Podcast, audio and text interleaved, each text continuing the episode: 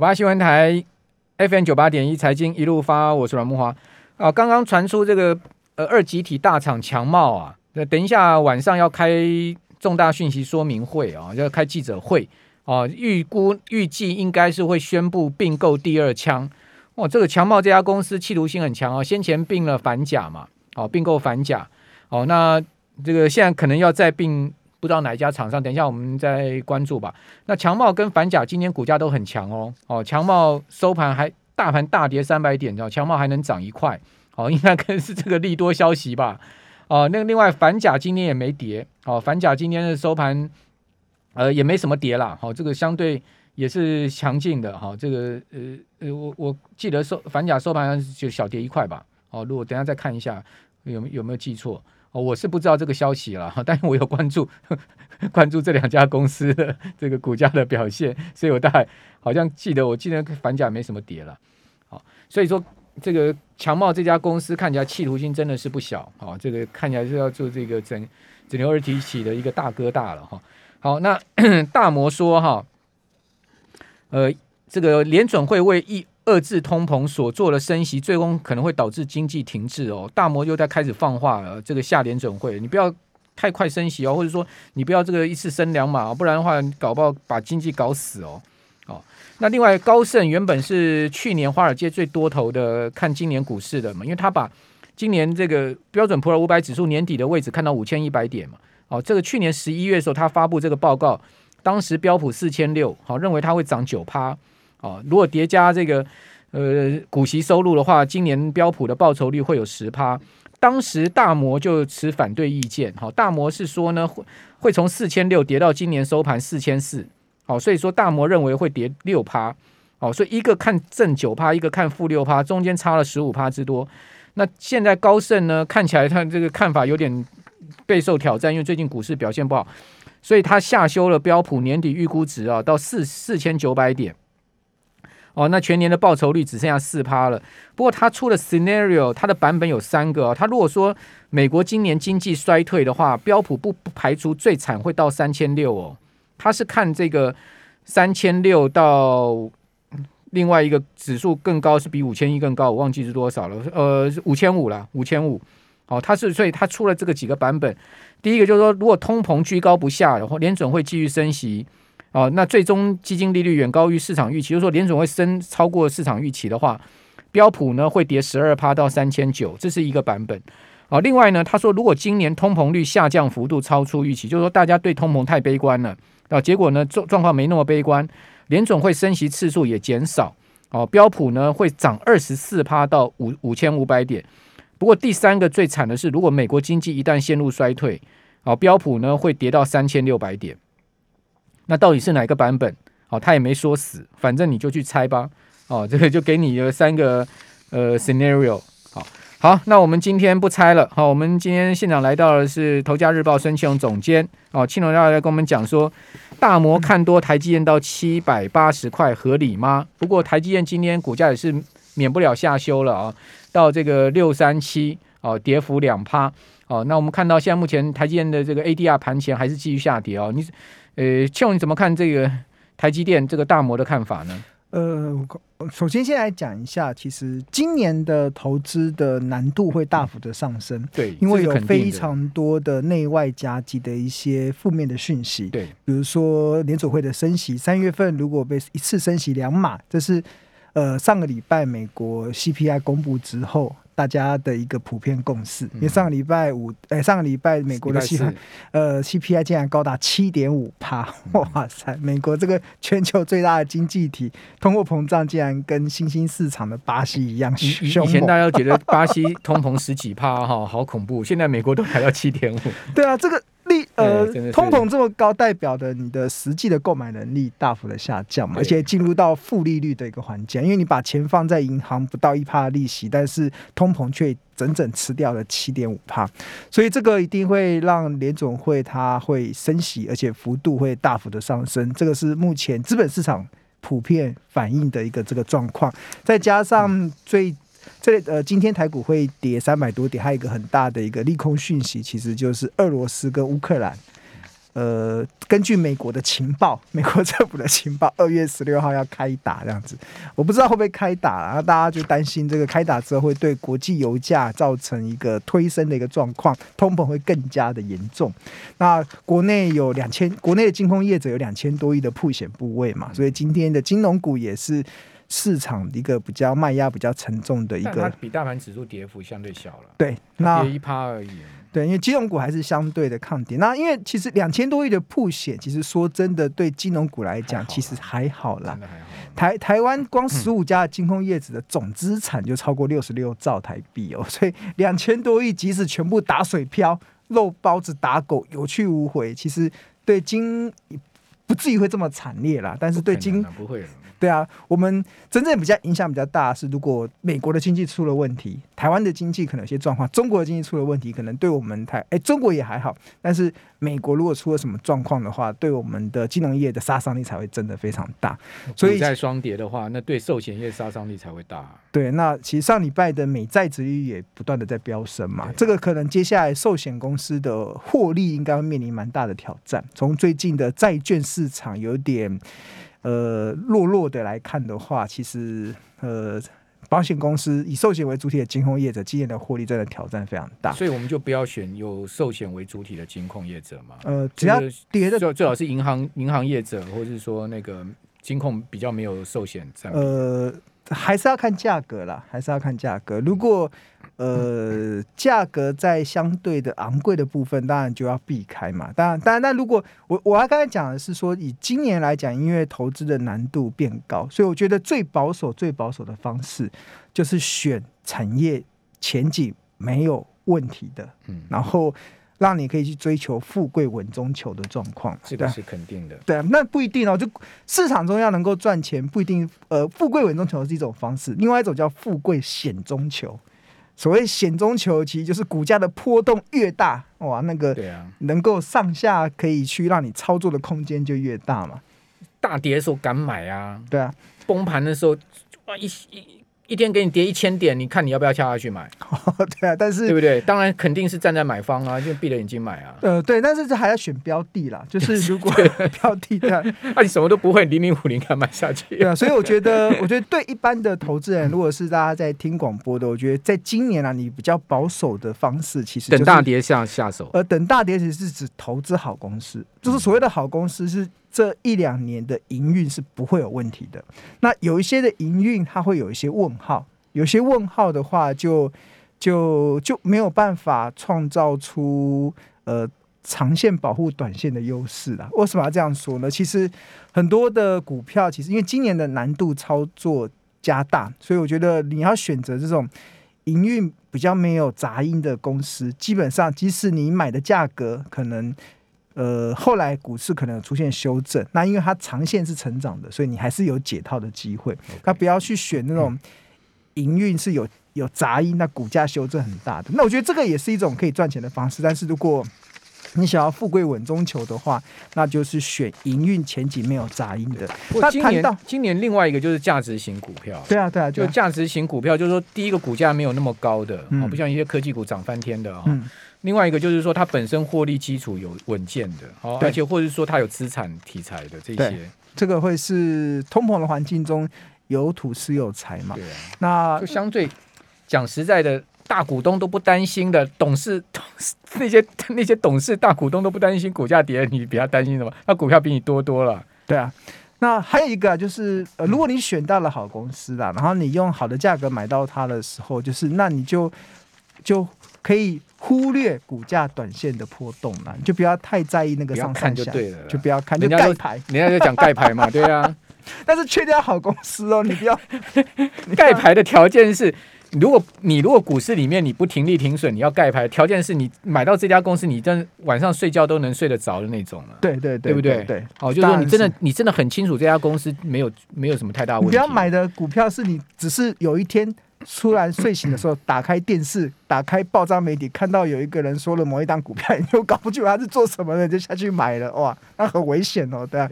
那，投资人最大的风险就是来自于不知道自己在干什么，对啊，我觉得不知道自己买的是什么股票，不知道自己这家公司到底是做什么的，这就很很有危险性。那这投资人大部分很多都是这样子哦，就是乱买一通哦，对不对？就把把台股当赌场嘛，对啊。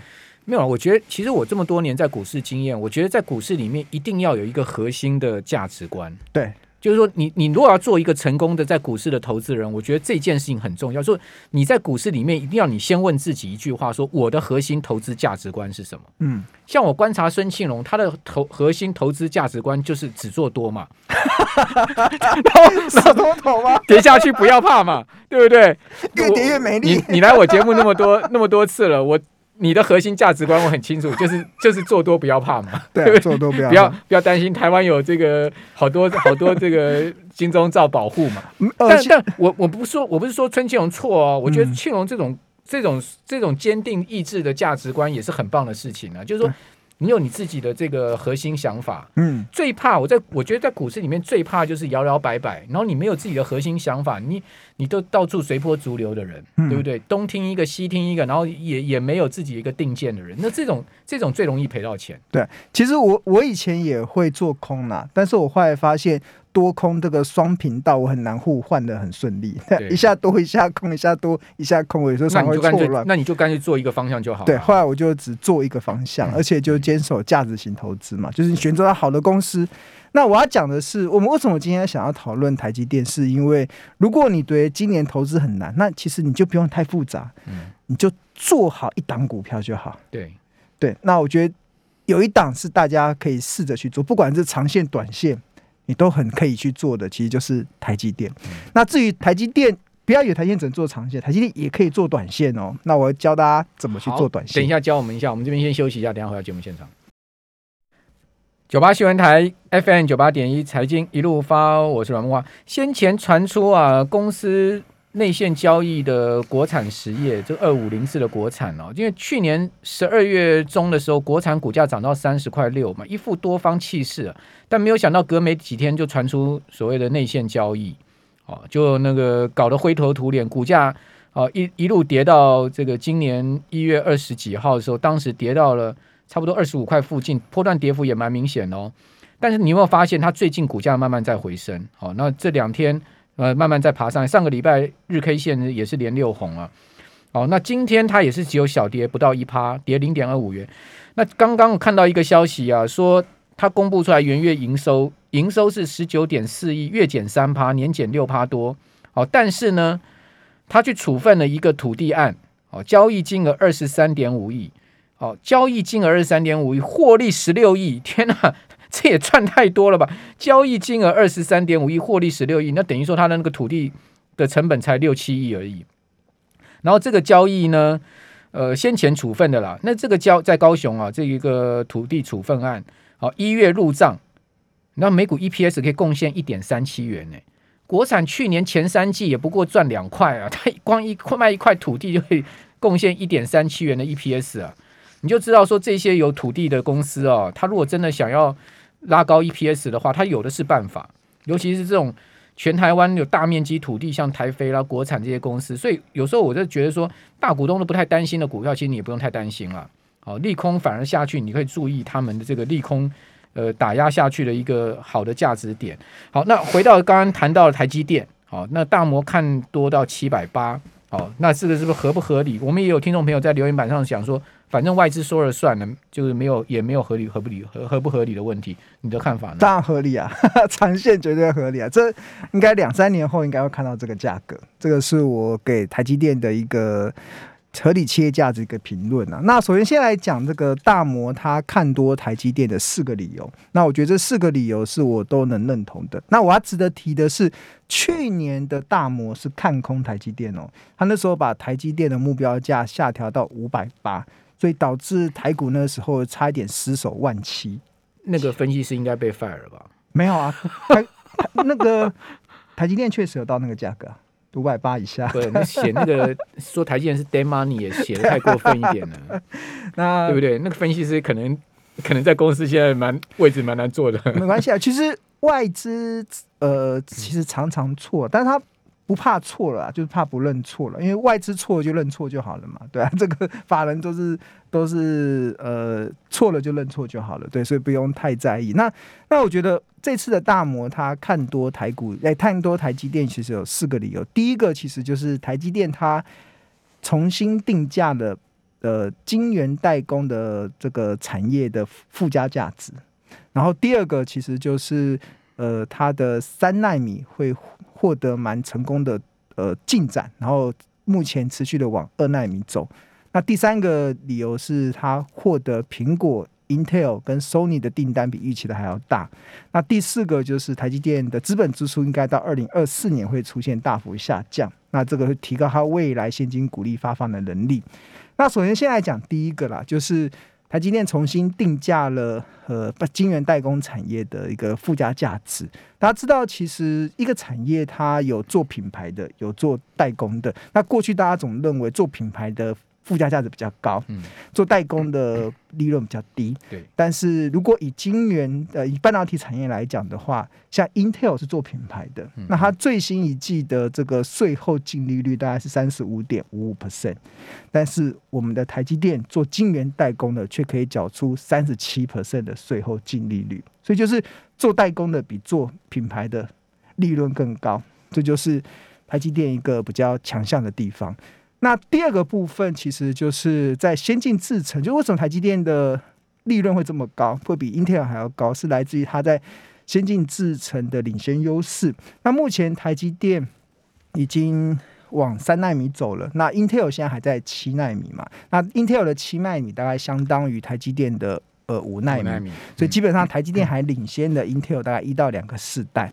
那除此之外，还有一个很大的，就是大摩的报告，其实他认为二零二三年的时候，台积电在三纳米的市占率会将近百分百，接近一百 percent。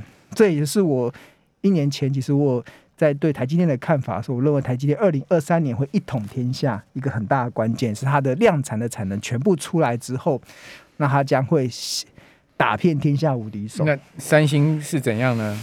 三星就是俯首称臣，终于赢韩国了，他们追不到我们了。OK，李在龙可能会有对你这句话有意见哦。呃，他们李在龙已经出来了。对啊，其实三星曾曾曾经好几次啊，从十纳米、七纳米、五纳米都曾经想要弯道超车台积电，那没有一次成功嘛。那像去年的时候，最明显的一个案例就是三星那时候五纳米的晶片，然后台积电是七纳米，然后那时候实测的结果确呃好像确实啦，三星的五纳米确实是比台积电的七纳米更有效能，但是好像就是呃。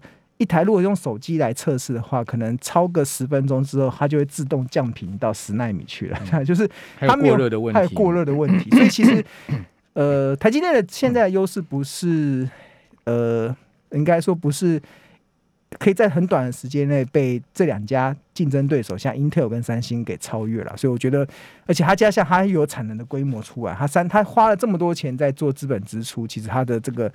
这个竞争优势会越来越强大，对啊，这个是二零二三年台积电在三纳米的市占率会接近百分百哦，哇，那是一个非常恐怖的一个市占率了，对啊。那这是但，但重点就是是是在那个三纳米的运用到底有多广啊，对不对？就是说这个呃，它的它的盈利绝对是，就是说你那你一定一定毛利是高的嘛，对，只是说它占占营收比重以及呢。到底有多家多少？全球有多少家厂商会使用三纳米？看大概五个手指头算也算得出来吧。对它的应用的话，会是一个，但是因为全全球只有台积电有办法做出比较高性价比的嘛，所以我觉得这一点是不用太担心。因为这也导致第第三点就是苹果继续百分之百的订单都交给台积电代工嘛，然后 Intel 预估也会百分之二十的订单交给台积电去代工。Intel 先前的执行长说，二零二三年以前不会将代工不不会不会委外代工，但是他那时候讲二零二三，为什么他用二零二三年来当起始点呢？是因为二零二三年之后，台积电的三纳米将会展现非常强大的竞争力，所以我觉得这个部分会让 Intel 也被迫可能为了市场的一个考量，得将代工的订单委外给台积电去做。那另外还有 Sony 嘛，那台积电跟 Sony 在日本合作在。在这个 CIS 的这一块，其实应该未来还有一个蛮蓬勃发展的机会。索尼那一块应该不是用到高高阶二十八纳米，对啊，那应该是成熟制程。对，然后那第四个其实是呃，台积电应该这两年疯狂的做资本支出之后，在二零二四年，呃，资本支出会大幅的下降。对，然后资本支出下降的好处，其实是来自于它能够分配给股东的股利会变多。那根据大摩的预估，大概是二零二四年可能会分配到每股二十块的现金股利。哎呦，真的吗？有这么多啊？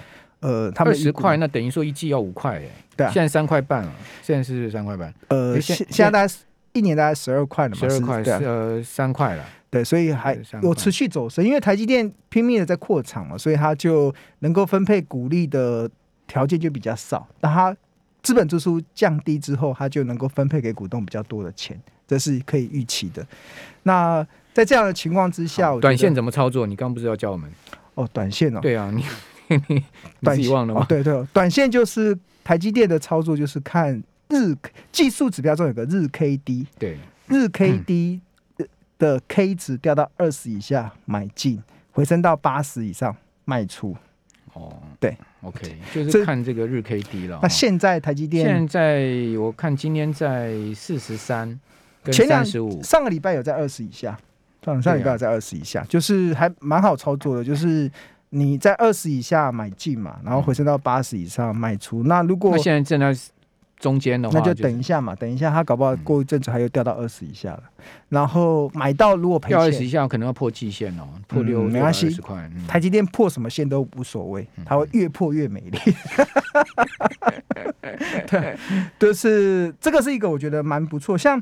上一次，呃，比如说在一去年的十一月二十九号，那时候台积电的 K D 指标的 K 日 K D 的 K D 指标 K 值也掉到二十以下，来到十九点六六，那时候股价在五九三。